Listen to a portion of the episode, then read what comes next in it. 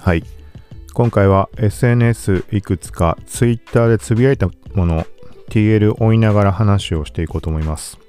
ちょっと時間空いたのが最後に配信したのが Apple のオーバーイヤー型ヘッドホン AirPods Max の時の話だったと思うけど当日にヘッドホンをま注文したっていうのがあってで届いて あのね、なんつったらいいかな。ちょっと今、結果的には、まあ悪いことないかなっていう結論になったんだけど、最初に使った時に、なんだこのゴミはって、マジでびっくりするぐらいもう音悪くて。で、これは俺自身の、なんだろうな、好みだとか、そもそもヘッドホンのこととかもわかんないわけだし、だから何か良さ自体が分かっていない音のことが。分からなすぎてそうなってんのかとか、あとはいろいろ考えた結果、例えば、あの、なんか年取ると聞こえない音域があるとか言うじゃん。だからおっさんだからこの高音の部分が聞こえないとか、なんかそういうことかなとか考えるぐらい、まあ、とにかくね、めちゃくちゃ音悪くて。でも、レビューだとか見ると、詐欺レビューっぽい商品ではないし、Google 上もそうだし、SNS 上とか見ても、みんな、あの、まあ、ダメなところあるとは言うけど、ボロクソに言ってる人っていないんだよね。まあ、どっかにいるんかもしれないけど、ほぼほぼ高評価、YouTube とか見ても、何人の人見ても同じようなこと言ってて。これは俺が完全に理解できてないのか何なのかとか思いつつ、結構ね、丸1日とか、1日半ぐらい結構そのヘッドホンのことをいろいろやってました。で、結果的にはイコライザとか使えば満足できる。はい。まあ、みたいな感じで。で、その中で、ポッドキャスト配信もいろんなもの聞いてみたんだけど、ちょっとポッドキャストを聞くにはもう全く向かない。はい。ま、さっき言ったように、イコライザー使えば大丈夫だと思うんだけど、iPhone 単体とかだとね、あの、例えば、えっ、ー、と、Apple 関連のミュージックとかは本体のイコライザーでかけられるけど、他のところって各アプリ依存になってしまうじゃん。Spotify はまイコライザーの機能あるからまあ大丈夫だけど、だなんかそんなことがあって、そんな中で自分の番組を聞いたら、なんかね あのめちゃくちゃ音悪くて、悪くてっていうか、これは聞く人の環境次第だから、いくらこっちがね、環境を整えようが無駄だっていうのは分かってはいるんだけど、なんかめちゃくちゃとにかくこもってて、うん。なんかもう配信するのもあれだなって、なんかそれを聞いた時にふと思ってしまって。はい。で、この、その買ったアンカーのイヤホンに関して、まあどんな感じだったかっていうと、とにかくこもってる感じ。なんか自分の、まあノイキャンがどうこうもあるんだけど、ノイキャンどうこうってあんまりよくわかんなくて、うん、わかんなかったんだけど、とりあえずなんかこうね、オーバーイヤー型で耳につけた時に、顔を中心に、自分の顔を中心になんか球体状のプラスチックみたいなものがなんかこう存在してると仮定してというかなんかそういうイメージ。で、そこで安っちい音がどんどこどんどこ鳴ってるなみたいな。で、とにかく低音が大きいんだけど、なんかね、あのー、ただ低音が鳴ってるだけみたいな。あのー、で、高音が全く、全くってことないけど、ほぼ聞こえない。聞こえるんだけど、なんか何が流れてるのかわかんないみたいな。メロディーとかわかるんだけど、はい。まあなんかとにかくそんな感じで、ちょっとそのあたりいろいろやってました。まあ結果的には現状はまあ、うん、とりあえず、まあそうだね、さっき言ったようにイコライザー次第かな、みたいな、そこだよりかなと思って、まあ悪くもないかなと思いつつ、はい。で、まあ一段落というか、まあ他にやったこともあるんだけど、ついたので、ちょっと今回の配信です。はい。まあさっき言ったみたいに TL ちょっと順番に追っていこうかなと思うので、よかったら概要欄 Twitter 貼っておくので、そこから順番に眺めてもらうと分かりやすいかなと思います。この番組は、コーキチ T が SNS、テック、ガジェットの最新情報を独自の視点で紹介解説していくポッドキャスト、聞くまとめです。ながら聞きで情報収集に活用してください。はい。えー、っと、今日は気づいたものがあって記事を書いたんだけど、先に、さっきリツイートしたもので、マットさんが Pinterest の新機能みたいな話でテッククランチの記事シェアしてました。なんだろうね、これは。なんかパッと見てもちょっとわかんないけど、なんか機能が追加されたっぽいね。ちょっとこれはパッと見ですぐ判断つかなそうなので、これはまた改めて調べた上で、はい、記事書くなり、ポッドキャストで配信できればと思います。なんかボードの上になんか追加されてるっぽいね。画像がでっかくなんないな、これ。わかりづらいな。なんかアイコンが3つぐらい追加されてて、アイデアと、なんか整理、 organize と、 to do、to dos？どういうことだろうね。はい、まあちょっとわかんないです。原文、英語わかる人はま原文見てもらったら、それがいいんじゃないかなと。はい、ちょっと今回全部リンク貼れるかわかんないので、まあ Twitter のタイムライン行ってもらうと、まあ飛べると思うので、続いて記事書いたものです。インスタグラム地図からスポットや投稿検索可能に。発見検索タブからマップハッシュタグ検索。はい。これ一部のアカウントで表示されているのを今日気づいたんだけど、いつ表、いつから出てたものかちょっとわかんないです。で、ざっくり Twitter とか調べてみたら、まあ、同じこと言ってる人はいたので、うん、まあそういう人も、使える人もいる。で、手持ちのアカウントでも複数のアカウントで使えるので、あの、めちゃくちゃ限定的な機能っていうわけではなさそうな印象でした。はい。これはまあそうだな、言ったまんまなんだけど、タイトル、さっき言ったまんまなんだけど、発見検索タブに行くと、今まで上のトピック、IGTV だとか、旅行だとか、カテゴリーみたいなの出てたと思います。そこの一番左に地図っていうのが表示されているアカウントがあって、タップするとマップが表示されます。でそこでまず最初のデフォルトでは自分の今の現在地の周辺のスポットとかが表示されてマップ上にピンが出ます。はい。これがね、意外といいなと思って視覚的にわかるし、なんかさ、こういうふうに今の話聞いてもあんまピンとこないと思うんだよね。別にそんなもの、なんつうの、周りのことなんて分かってるわとかさ。なんだけど、見てみると、意外と自分が知らないスポットとかって出てきたりして、で、写真も合わせて見られるので、なんか興味深いなっていう。で、あとはまあ記事内で触れてるんだけど、ツイートもまあ後でこの TL 見てもらうと出てくると思うけど、全く別の場所とか世界中のマップまあ見られるわけじゃん。Google Earth みたいに。だから南極見てみたりとか、北朝鮮とか行って検索とかしてみたけど、まあ何も出てこなかったけど、はい、みたいな、うん、お出かけマップ的な意味合いとか、あとはもうオンラインでの旅行を味わうみたいな、うん、なんか感覚でも使えるんじゃないかなと。ここはいろんな可能性秘めてるなと思って、まあツイートで後で触れているんだけど、後というか、まあ遡ると出てくると思うんだけど、時系列での何かの情報を表示したり、イベント情報とか、カレンダー的なスケジュールみたいな。例えば、東京都のなんか催し、特に今のあれだよね。コロナとかだったら、コロナに関する情報とエリアと結びつけてみたいなものを表示したらいろいろ便利だと思うし。うん。で、これが、なんか去年ぐらいまでだったらそういう機能ってなかなかつくことはなかったと思うんだけど、2020年になって日本先行でついてる機能っていうのがいっぱいあります。この前発表もあったけど。で、その中で、まあ、注目したいところというか、まあ、なんでそれが起きてるかっていうと、おそらく東京プロダクトチームってものが世界に先駆けて、えっ、ー、と、今まで多分過去に事例はなかったって話だったと思うんだけど、その特定の都市とコラボをする感じで、コラボというか、だから東京プロダクトチームっていうチームを発足したっていうのがあって、はい。これはまあ東京オリンピックとか、そのあたり控えてってとこだったと思うんだけど、まあそこの影響だと思うんだけど、いろいろ日本独自の機能ってどんどんついてきてます。はい。で、今回のこの地図っていう機能に関しては、まあ、海外版でも表示されてるっぽいので、マップっていう形式で。だから日本に特化型ではないんだけど、うん、だからまあね、あのー、例えば都と連携してやるとかっていうのは普通にあっておかしくないと思うし、うん。あと、あれだよね、東京オリンピックが本当に開催されるんであれば、その時の情報とかもね、世界中の人たちが日本に来て、その時にインスタでチェックできるみたいな状況にもなると思うし、はい。これはなんかすごいなと思って。で、Spotify とかを考えると、ね、あのコンサート情報って出てきたりするじゃん。まあ、特にそんなのも俺興味なかったんだけど、なんかさ、このね、音楽聴きようになったとかもあったりして、こう、セレンディピティ的に新しいアーティスト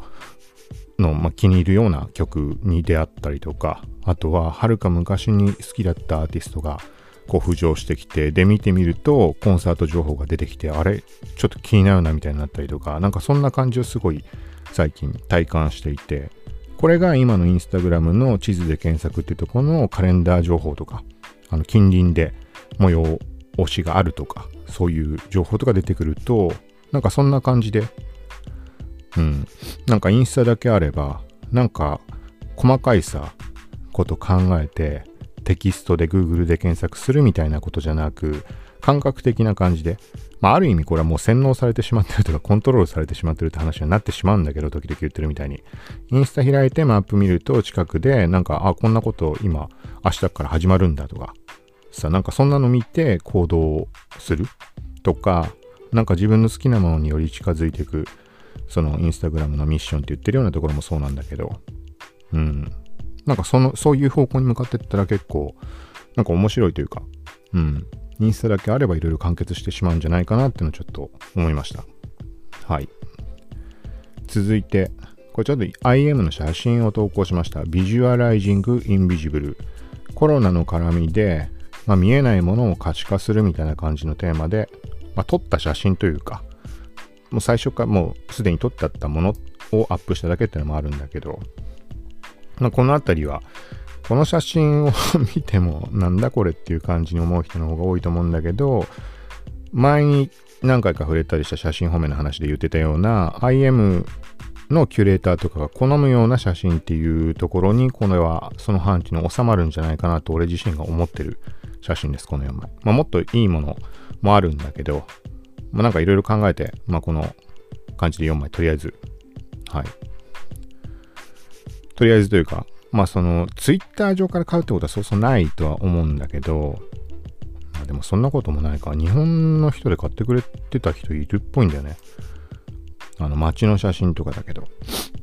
うん、なんか音楽関連の人が買っててくれたんだなって後で気づいたことがあったりして、だから見てくれてる人もいるんだとは思うんだけど、はい。まあ、なんかまあもともとはいっぱい写真投稿したんだけど最近あんま投稿してないので、なんか流れでちょっとアップをしました。続いて、ここは何ツイートかまとめて、えっ、と、まず、こっち方面もあったか、スナチャ、アマゾン、ピンタレスト、レンズバトルって書いてあるものがあるんだけど、これはもう2018年の時点で、スナップチャットでビジュアル検索機能、要はピンタレストのあのレンズみたいに、うん、類似検索みたいな、そういう感じで Amazon の商品検索みたいな機能の話がありました。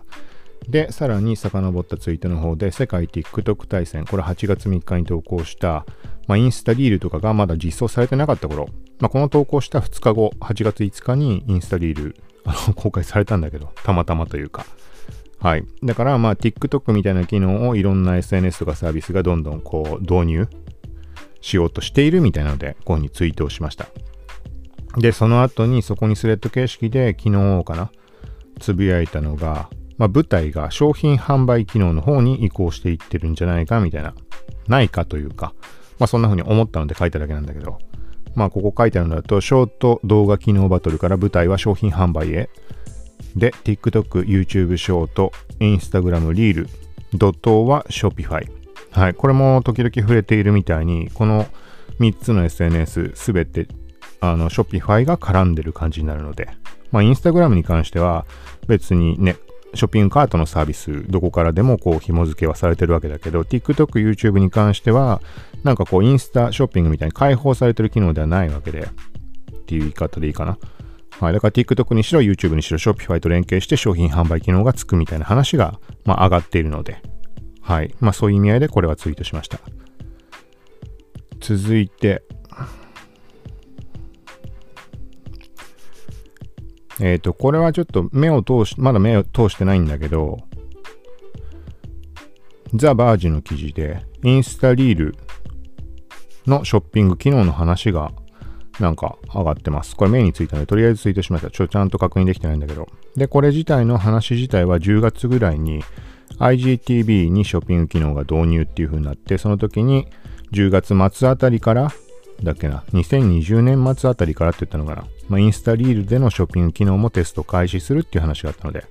はい、そこに進展があったってことなのかな。な画面一応載ってます。インスタリールの下のところにショッピングのなんかボタンを押すと、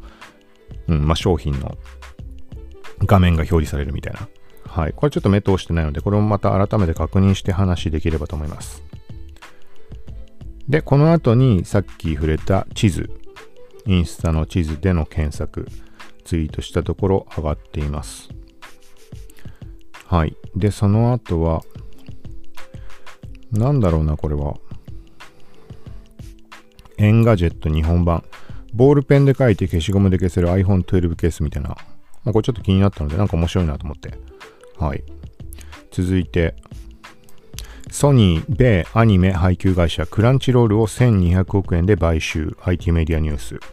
はい。これはアニメの配給会社なんだね、クランチロールって。なんかアニメの情報サイトかって勝手に思ったんだよね。あの、日本からアクセスできない。もう昔から。今現在ってわかんないけど、10年前ぐらいに見た時も、なんかいちいちアクセスできなくて、あれだなと思ってた感じ。アニメの情報みたいなの配信してるようなサイトっていう認識でいたんだけど、動画も流したのかな？そういう意味合いで配給会社ってことなのかもしれないけど、個人的には日本のアニメのをなんか、あの、配信し、配信してるというか、だから、その当時は違法でやってるのか、ちゃんとした会社なのかっていうとこからして知らなかったんだけど、規模的にでっかいものだっていうのは知って、知ってはいたんだけど、はい。まあ、みたいな感じです。で、続いてリツイートしたもの。えっ、ー、と、なんか入浴中にスマホを風呂まあ、風呂のあの水の中に落として感電して死んでしまったみたいな話が上がってるみたいです。まあ、これが言われてみたら確かにそうだなとは思ったんだけど、あのー、充電ケーブル挿してる状態で水の中に落としてしまったから感電してしまったって。はい。だから多分これ程度、その時に俺が思ったの実際どうかわかんないよ。あの、あの嘘かもしんないから。あの、わざわざ試す人はいないと思うけど、充電するんだったらモバイルバッテリーがいいんじゃないかなって。なんか普通のさ、家庭用のさ、家から引っ張ってきてる電源に比べたらなんか弱そうじゃん。わかんないけど。うん、ま、あれだよね。でも過去に俺やってたことあるよな。風呂に俺結構12時間とか入ってることあったりして、浴槽に浸かるって意味。まあ時々出たりはするけど。うん、で、風呂のところに、まあ蓋を普通にして、自分が使いながら半身浴みたいな蓋したりとかするじゃん。そこの上にパソコンとか置いたりして、あの、もうがっつり、もう普通に部屋で作業するのと同じレベルで過ごすとかっていうのが結構あったりしたんだよね。そう。だからあの時って多分コンセントつないでとかやったりしたから、もう危なかったのがね。まあ蓋があるから、まあ中に落とすってことはないんだけど、スマホ、蓋なしでスマホだけ充電しながら手に持ってってことは多分あんまなかったような気がするので、やったとしてもモバイルバッテリーだと思うし、はい。まあ、どっちにしてもやんない方がいいだろうっていう話であるけど、はい。続いて、サイバーパンク2077。読み方いいのかな？日本での読み方。わかんないけど、これが、まあゲームが販売開始っていう言い方がいいのかな？公開開始っていう言い方がいいのかな？はい。サイバーパンク2077のローンチパーティーみたいな感じで、昨日、うん、昨日っていう扱いかな？はい。まあ公開になったみたいです。これはすごい興味あるんだけど、ゲームかと思ってやりたいけどね。うん、現状でやるとゲームのハードは持ってないので対応してるやつ、新しいのって持ってないから。うん、まあ、時々増えた時やりだしたらちょっと本当に止まんなくなってしまうので、だからパソコンとも思うんだけど、パソコンは俺らもパソコン古いから多分無理だと思うので、どう考えても。だからちょっと前に返却したね、エイリアンウェア。ちょっとタイミングがずれてくれたらエイリアンウェアだったらちょうどよかったなって、なんかそんなこと思ってたんだけど、はい。まあ気になるので、もしかしたら、うん、まあね、プレイできる環境が整わなきゃどうにもならないけど、まあ、前向きに現状考えてはいるわけではないけど、うーん、Mac mini がどうこうとかの話もしてたのもあるんだよ。Mac 対応してんのかね、そもそも。このゲーム自体が。わかんないけど。はい。まあ、すぐ手を出せるってことはないとは思うけど、興味はあるなっていうところで、まあ、こういうの好きな人は、うん、チェックしてみるといいんじゃないかなとなんかあれだね。で、ゲーム内の写真コンテストみたいななんか話も出てたような気がします。このサイバーパンク2077に関しては前にイラストのコンテストとかっていうのも開催されていて、これ写真のコンテストと勘違いして応募したんだけどイラストだったんだね。うん。どのぐらい前だろう ?1 年前ぐらいに開催されたのかな？はい。続いて、えっ、ー、と、そう、Facebook をこれは FTC が訴えたって話でいいのかな？なんか話題になって日本語でも記事上がったと思うけど、ちょっと調べてみよう。Facebook を提訴、反トラスト法違反の疑い、米当局と各州ってなってます。これ NHK の記事で今読みました。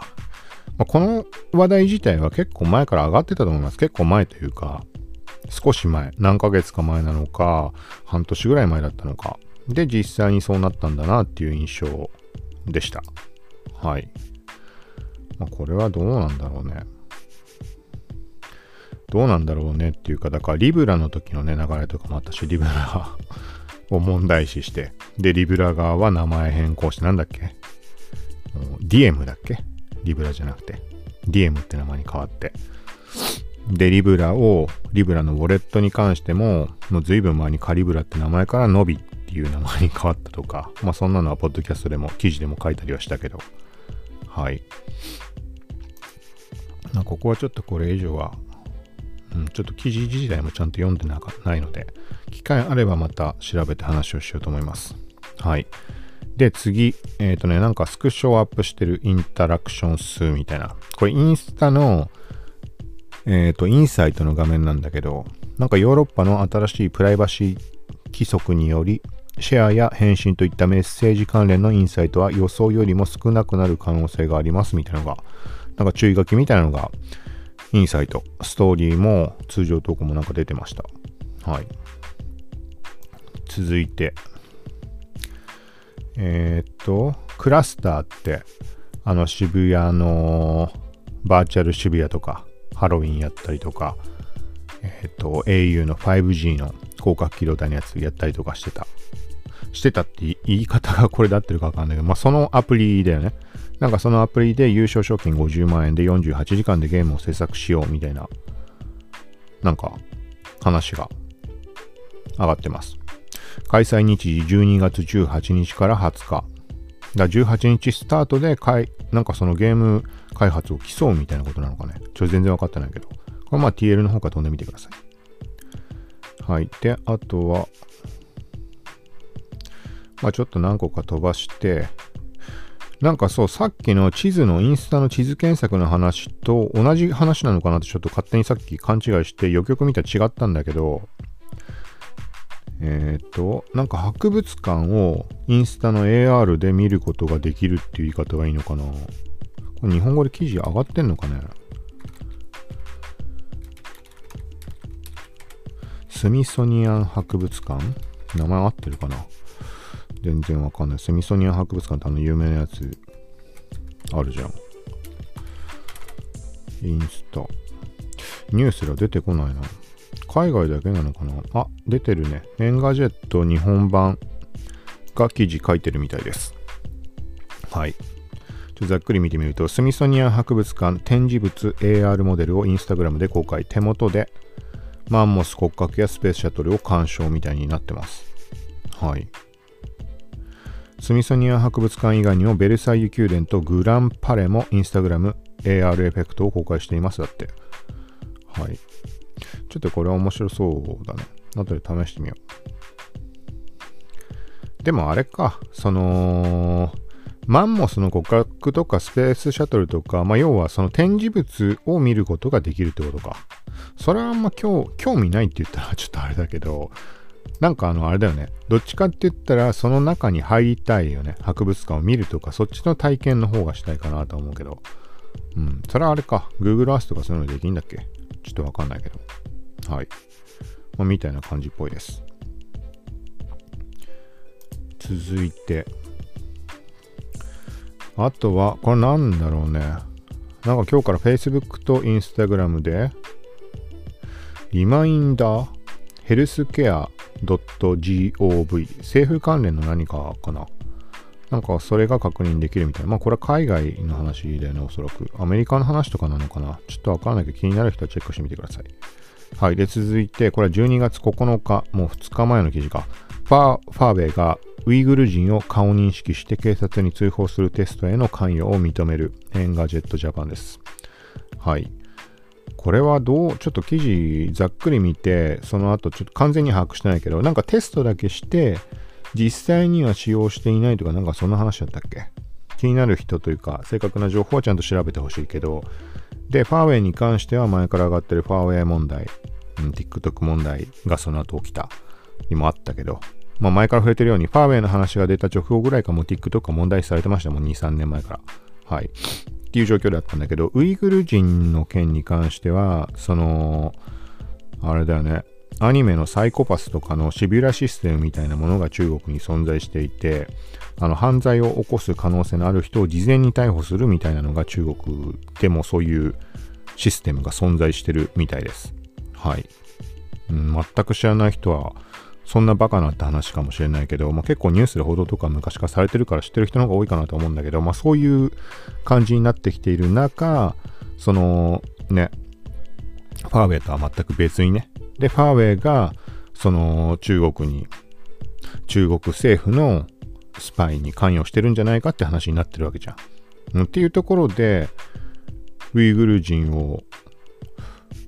顔認識して警察に通報するテストへの関与ってなるとちょっとあれだよね。その中国の体制とか細かいなんていうの？あの警察がどこに属すかとかまあ普通に考えて中国の国に属すものだとは思うけどそういうのわかんないけど警察に通報するテストをしてたってことはそれは警察との関わりがあるってことでしょ？イコール国との関わりがあるってことにならないのかな？わかんないけど。うん。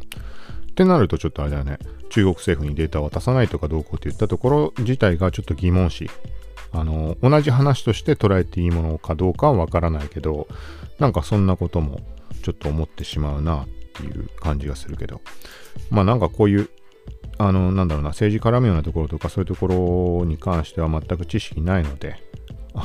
めちゃくちゃなこと言ってるかもしれないけど、まあなんかそんな話があったみたいです。はい、続いて。あとはこれピクスタ。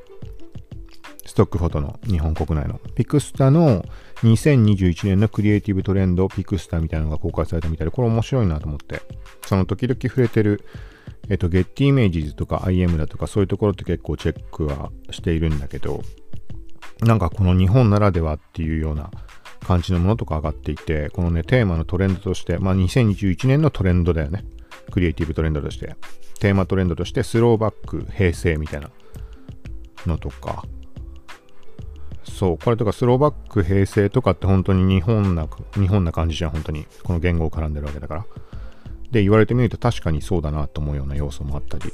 するし。で、他のに関しては比較的まあ、完全に一致はしないけど、そのゲッティイメージだとかも考慮したときに、ここ何年間かで言われてたかなみたいなところもあの含まれていたりして、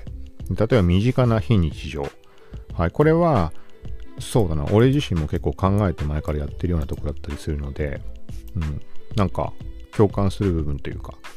はい。で、さらに、ちょっとここはちゃんと読んでないけど、写真見ている限りはコロナとか考えても、なんかそこと密接な関係性がありそうなテーマというか、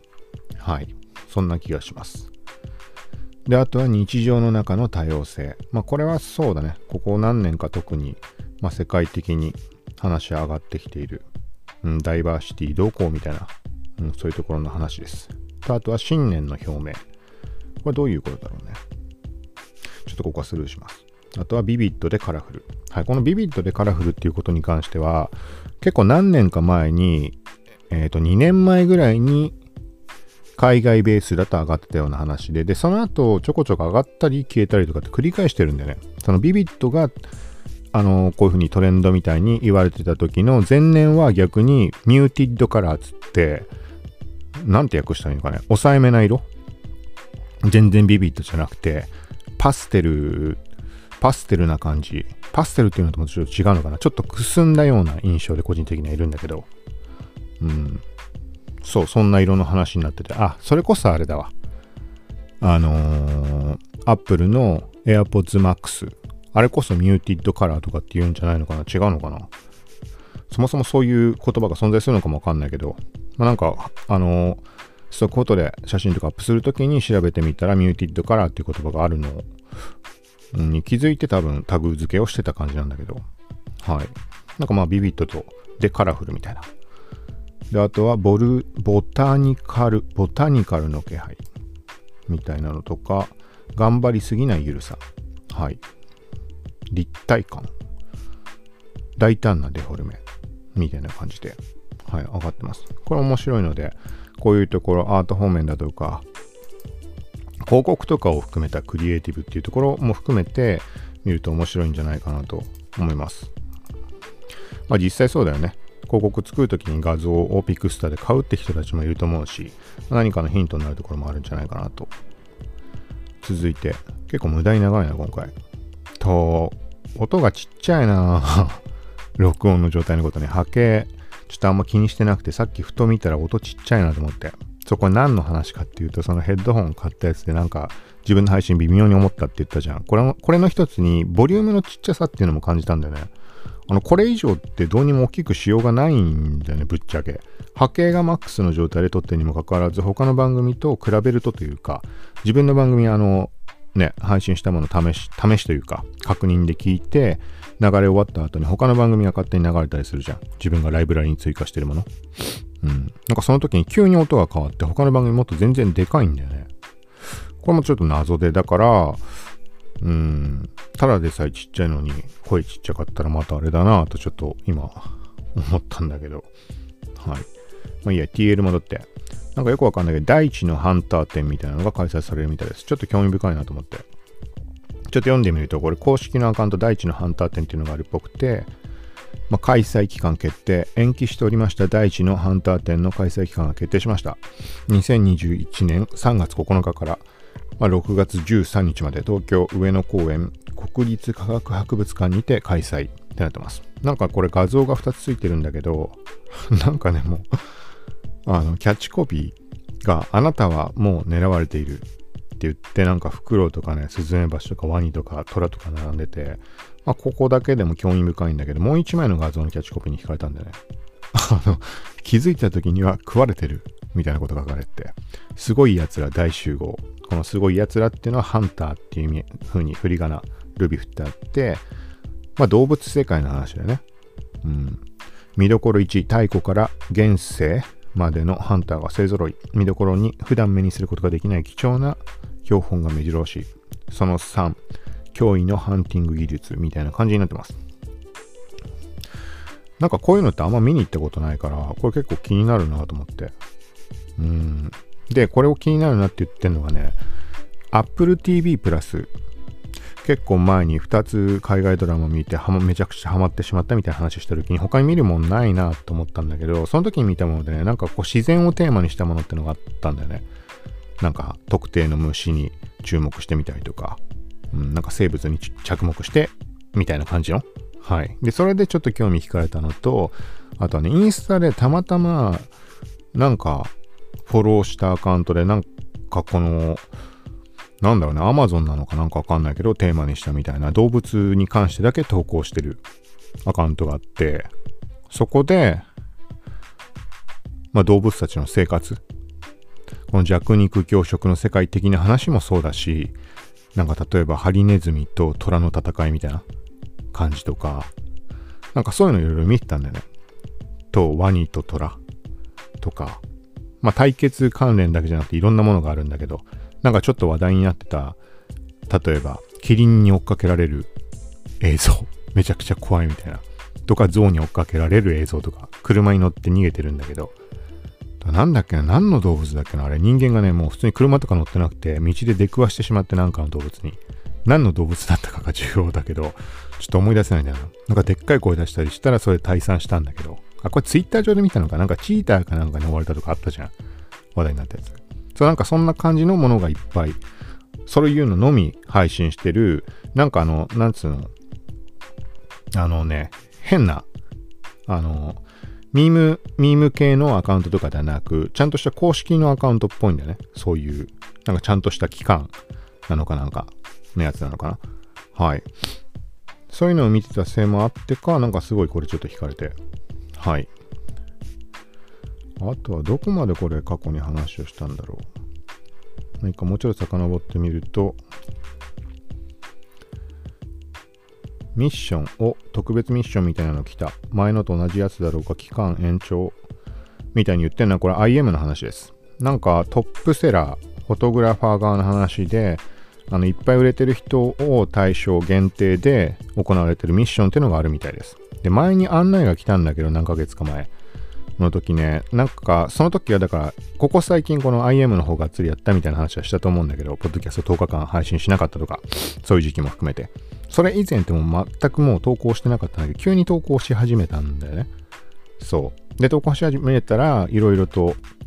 まあ今言った特別ミッションの件とは別でも、ちょっと動きがあったりとかいろいろあったりするんだけど、そう。だからその、やってなかった頃に特別ミッションの話を、が来たんだよね、メールで。でもその時は期限結局過ぎてしまって、あーって思ったんだけど、今回はまあ2月ぐらいまでの期間のやつで、えっ、ー、と、なんか医療関係っぽいやつ？と、働き方に関するダイバーシティが絡むような、うん、多様性、まあ、シニアだったりとか、高齢者とかが仕事をする、まあ、何かしら仕事に関わるような何か。はい。とか、あとは LGBT 関連だとか、なんかそんなのをテーマにした写真みたいな、そういうののミッション。ま、フォトコンテストというか、コンテストというか、まああれだよね。このクライアントに対して、あの、いち早く他のテーマよりも需要が高いからっていうところで、アップしてもらったものは優先的に、あのー、どんどんアピールしていきますよみたいな、なんかそういう感じだと思います。はい。なんかそんなのが来ていて、ちょっと、まあ、それ用に写真撮るってなかなか難しいけど、さっき言った医療って 難しいしさ、ね、ダイバーシティと働き方つったってあれだから、うん、まあ手持ちの写真でアップしてみたりとか、なんかそんな感じであるんだけど、まあ、なんかそういうのも IM あったりしたりするので、はい。続いて、オペラに Chrome 拡張機能ついたら最強なのに似たのでいいから使ってる感じの見つけたい。はい。オペラが結構快適で最近使ってます。これね、えー、と簡単に言うとサイドバーみたいなものを出せて、Twitter、Instagram、メッセンジャー、WhatsApp、VK、ロシアのとか、Google Keep とかっていうのを切り替えながらサイドバーとして出しっぱなしにできます。で、その右側で通常のブラウザが使えるわけだけど、なんか考えてみると別に、なんつうの、ブラウザ2つに分けて並べりゃいいじゃんって話じゃん。Windows とかだとあの、スナップみたいなのして表示できると思うけど。けど、それとは違って固定してくっついてるんだよね、このブラウザ自体に。そう、だからこれがなんかね、意外と使い勝手がいい。これがさっき言ったみたいに、半分というか3分の2と3分の1で分割して表示することはできるけど、一回動かすとね、また整列させ直しじゃん。で、Twitter だったり、えっ、ー、と、インスタ切り替えたりとかっていうのもあれだあれだと思うけど、なんかこれがね、一体化してるっていうのはすごい使い勝手がいい。と、ここはあんま気にしてはないけど、VPN 使えたりとかデフォルトで無料で。とか広告ブロック機能もついてます。で、MyFlow っていう機能があって、なんか、このオペラアカウントのタイムライン上、自分宛てになんか Twitter みたい、Twitter みたいって言うとちょっと違うかもしれないけど、メッセンジャーみたいな感じで、こう、メモみたいなのできるんだよね。そうすると、スマホのアプリ側にも、アプリ側でもそのタイムライン確認できるので、まあそんなのは Chrome とかでも似たような機能あると思うけど、まあ要は、これをスマホ側で見たいなって時に、そこのタイムライン上に投稿しておくと、まあ確認ができるみたいな。逆にスマホからパソコンもそうだけど。まあなんかいろいろ使い勝手がいいんだけど、厄介なのが、その拡張機能が全く Chrome 系のものが使えないんだよね。オペラ独自のものになってしまうので。だからちょっとしたことするときに一時面倒。うん、ここが解決するともうオペラがメインブラウザでいいかなって結構思うんだよね。だから用途としては現状はブログの投稿とか何かしら投稿したりするのに使うのにはもうオペラって割り切って使いたいんだけど、でも拡張機能の問題でうまくいかないな、みたいな。だ結局、ね、Chrome 行ったり、Brave 行ったり、オペラ行ったりみたいな。はい。ただ現状も今、こう話しながら Twitter とか確認、TL 追ってるのはもうオペラ使って見てます。はい。まあ悪くないんじゃないかなって。で、スマホ側、結局あんま使えてないんだけど、スマホはね、なんか、あのー、指で押して、メニューを、アイコンを押して、そのままドラッグすると、こう、扇状にメニューが出てきて、で、目的のところの上まで指をずらして離すと、それが起動するっていう感じになってて、それもね、あの、操作感がいいというか、うん、他のブラウザでもそういうの見かけないから、あの言ってみたら Twitter のさ、投稿ボタン、ツイートボタンを長押ししてると3つ表示されるじゃん。GIF と下書きともう1個なんか。なんかあんな感じでメニューが7項目、8項目ぐらいこう簡単に切り替えて使えるみたいな。タブの切り替えとかも。はい。まあ、みたいなところです。だから惜しいな、みたいな。はい。この先はもうあれかな、もう話すようなとこじゃないかな。過去に話したとこかな。なんかパッと見ても、海外のものが多いからあんまピンとこないんだよね。ちょっとスルーします。あの、ツイッターのジャックさんが何か言ってるのと、ツイッターのブラジルとかシンガポールとかが、えっ、ー、とね、ツイートをしてるのをリツイートしたんだけど、2020年のまとめ。この日本のツイッターアカウントとかが、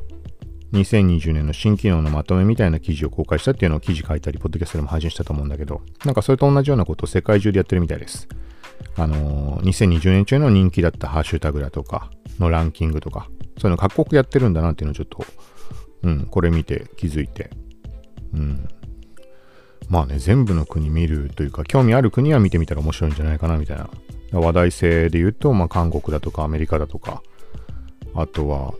まあインド、ブラジルとかも見てみたら面白いのかなと思うけど、はい。インド、ブラジルとかっていう話に関しては、まああれだよね。えっ、ー、と、リールにしろ、何にしろ、新機能の導入っていうのはいち早く導入されてる国だったりするので、まあなんでかっていうと、結局その SNS の利用は活発だからっていうとこなので、なんかいろいろ見たら、うん、興味深いことも出てきたりするんじゃないかなっていう。はい。長いな40分経ってんね。ちょっとでも拾いきれてないかこのまませっかくなので話をします。続いて、インスタリールの別 UI。これ結構前から出てたかもしれないけど、多分ツイートはしてなかったので、見つけた時点でツイートしました。簡単に言ってみたら、TikTok みたいなバージョンの UI が用意されてます。何が違うかっていうと、通常のインスタリールって、一番右下にいいね数とコメント数が出てるとかのパターンだと思うんだけど、これが TikTok みたいに画面の右側に縦にいいねとかコメントとかシェアボタンが並んでるみたいなバージョンが確認取れました。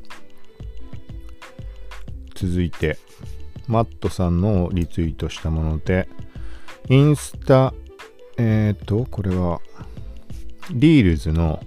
リミックス機能。はい、これも前から話し上がっていて話をしていたけど、これのが実際の画面が表示されてます。はい、他の人の動画を取り込んで、まあ、リールを作るみたいな感じです。はい。続いて、アンカー文字打てないの何の嫌がらせだよ。動画アップしてます。なんかね、投稿画面でね、タイトルとか本文が打てなくて。で、そしたらこの後にアップデート来てるのに気づいたので、そのアップデートしたら解決しました。はい。みたいな感じで、これで終わったかな？この後に AirPods Max、Apple の YouTube を投稿しているので、はい。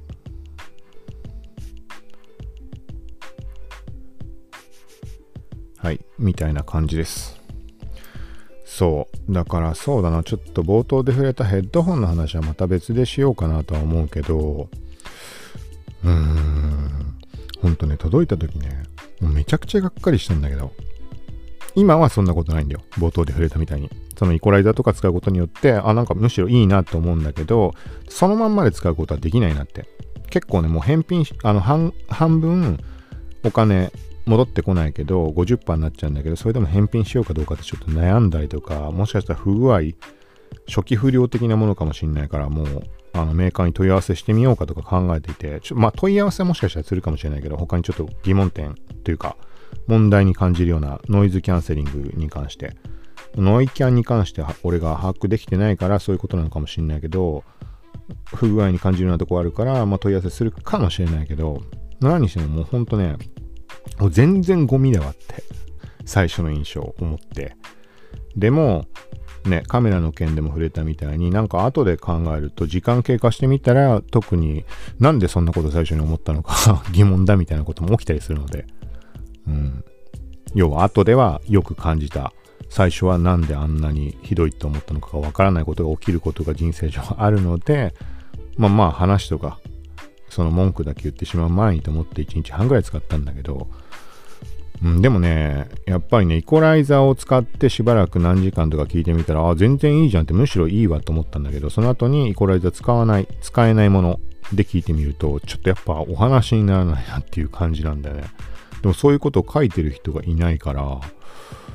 うん、感覚のズレ、他の人とは俺がずれてるだけなのか、まあいろいろ考えた結果冒頭で言ったみたいに、年のせい、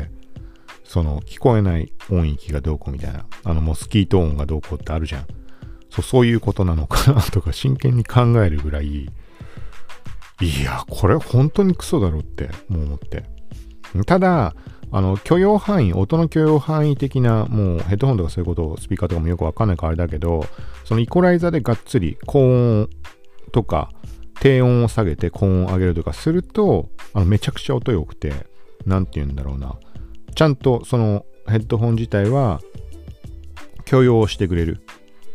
言い方わかんないけど。なんか例えばよくわかんないか俺の勝手なイメージだと安いのとかだともう音割れしてしまうとかあるんじゃないかなと思うんだけどあんまりね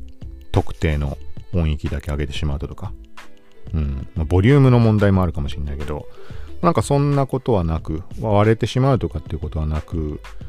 あのそうだね。いい感じ。そう。だからデフォルトだととにかく低音しか聞こえない。ボコボコボコボコ。ボコボコっていう表現が近い。ウーファーとかの感じだよね。ウーファーってものがあれは音がいい悪いっていう判別ってのはちょっとわかんない。俺はあんま好きじゃなくてあの低音が響くのはいいんだけどねなんか音楽としてどうなのかなってちょっと思ってしまうところがあって。でまあ単純に言うとそのねヘッドホン自体は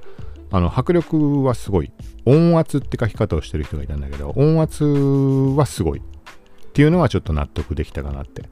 はいみたいな感じでただしイコライザーとかで高音とか上げない状態だとあイコライザー使ってもかな。音をでっかくして使うタイプのヘッドホンだなっていう印象。ちっちゃいと、なんか何も思わないというか、たとえイコライザーで。イコライザーで高音めちゃくちゃ上げたりすればちっちゃく聞くのも聞いた時に意味あるかもしれないけど、なんかそんな感じです。で、有線ピアホンと真逆にあるような感じの音の聞こえ方。だから有線ピアホンが好きだっていう人は、うん、もしかしたら嫌いなんじゃないかと。俺はまあそういう感覚なので。で、で、まあこのヘッドホン使ってみた後に有線ピアホンで聞いてみると、やっぱめちゃくちゃ、あの、なんつうのかな、鋭いというか繊細というか、まあ鋭いっていう言い方が正しいかね。うん。っていうのはまた改めて感じて、で、それはそれでなんかこれを悪いっていう音が悪いっていう人たちの気持ちもちょっとわかるような気はしてきました。逆に今回のヘッドホンを使ってみて。そう、もう完全に対極にいる。うん。でどっちが音がいいかって言ったら完全に有線ピアホンだとは思うんだけど、俺の感覚はね、音の良し悪しは俺は知らないからわかんないけど、うん、のみたいな感じで、うん、だからこれなんか聞くものによって、あのヘッドホンとかイヤホン変えるしかないかなって。変えるしかないかなっていうか、ちょっとな、なんて言い方をしていいかわかんないけど、ね、もうイヤホンもな、もう、もう人生上いらないものだみたいな話をしてた人間がこうやって2020年で一気に変わってるわけだからね。恐ろしい話だよね。はい。ちょっとこのヘッドホンに関しては、また別で話しようと思います。もうちょっといろいろ試したりとかした上で。まあ結論としては今言ったままなんだけど、まあもしばらく使ってみたときに、うん、いろいろ違って感じることもあるかもしれないし。まあ、とりあえず、そのイコライザー使わないことには映画とかも見られたもんじゃないし、あのもう低音ばっか強くて、人間が話してるのがね、もごもごなって何言ってるかわかんない。そう。みたいな感じだと思ってもらえたらいい。だこれが、まあ、繰り返してる通り、なんか年齢で聞こえない音域なのかと思ってしまう程度には、俺自身はもう全然ダメだなって思ってます。イコライザーのおかげで、イコライザー使ったらその映画とかも全然 OK なんだけど、Windows 10自体にフリーソフトを入れたんだね。なんかイコライザー機能入れられるみたいな。それやったらめちゃくちゃいい。そう。iPhone はもうそのアプリ依存なので、音楽聴くんだったらもう、あれだね。えっ、ー、と、Spotify、イコライザー機能があるので、無料プランでも。もしくは、Apple Music はただでは聴けないもんね。買ったものとかじゃなきゃ。もしくはサブスク入ってないと。うん、iPhone の本体のイコライザー設定画面からやることによって Apple Music はまあ調整はできると思うから、うん、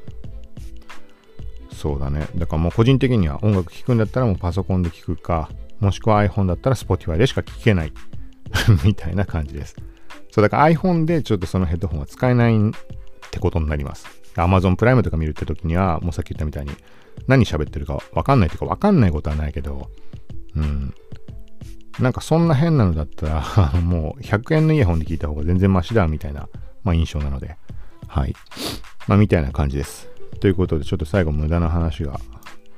増えてしまったけど、ちょっともうしばらく試した上で、もしかしたらヘッドホン、うん、考えてる人いるかもしれないので、ノイキャンに関しても俺よくわかんなかったけど、唯一ね、分かったこともあったんだね。食べ物を食べた時うん。ヘッドホンつけながら。みたいな話なんだけど、なんかそういうところはまた別の機会でヘッドホンの回を作ろうと思うので、はい、その時に話できればと思います。ということで今回は以上です。さようなら。